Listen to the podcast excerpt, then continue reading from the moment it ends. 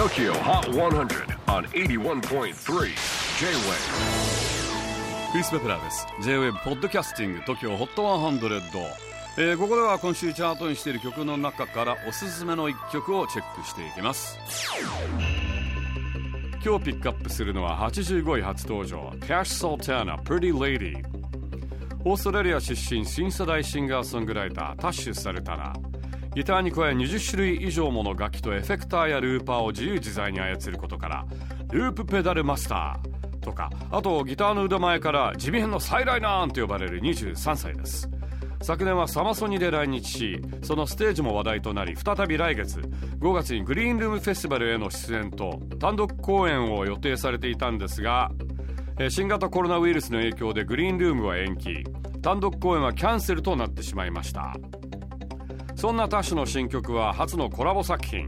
同じくオーストラリア出身のシンガーソングライターマット・コービーとニュージーランド出身のダン・ヒュームと共作したそうで、完成までに6年を費やしたという渾身の一曲です。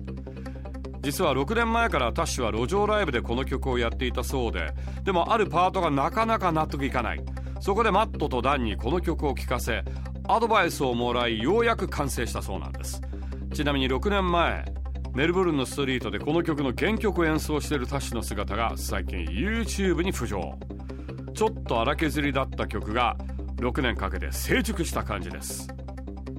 それでは成熟したバージョン、今週85位初登場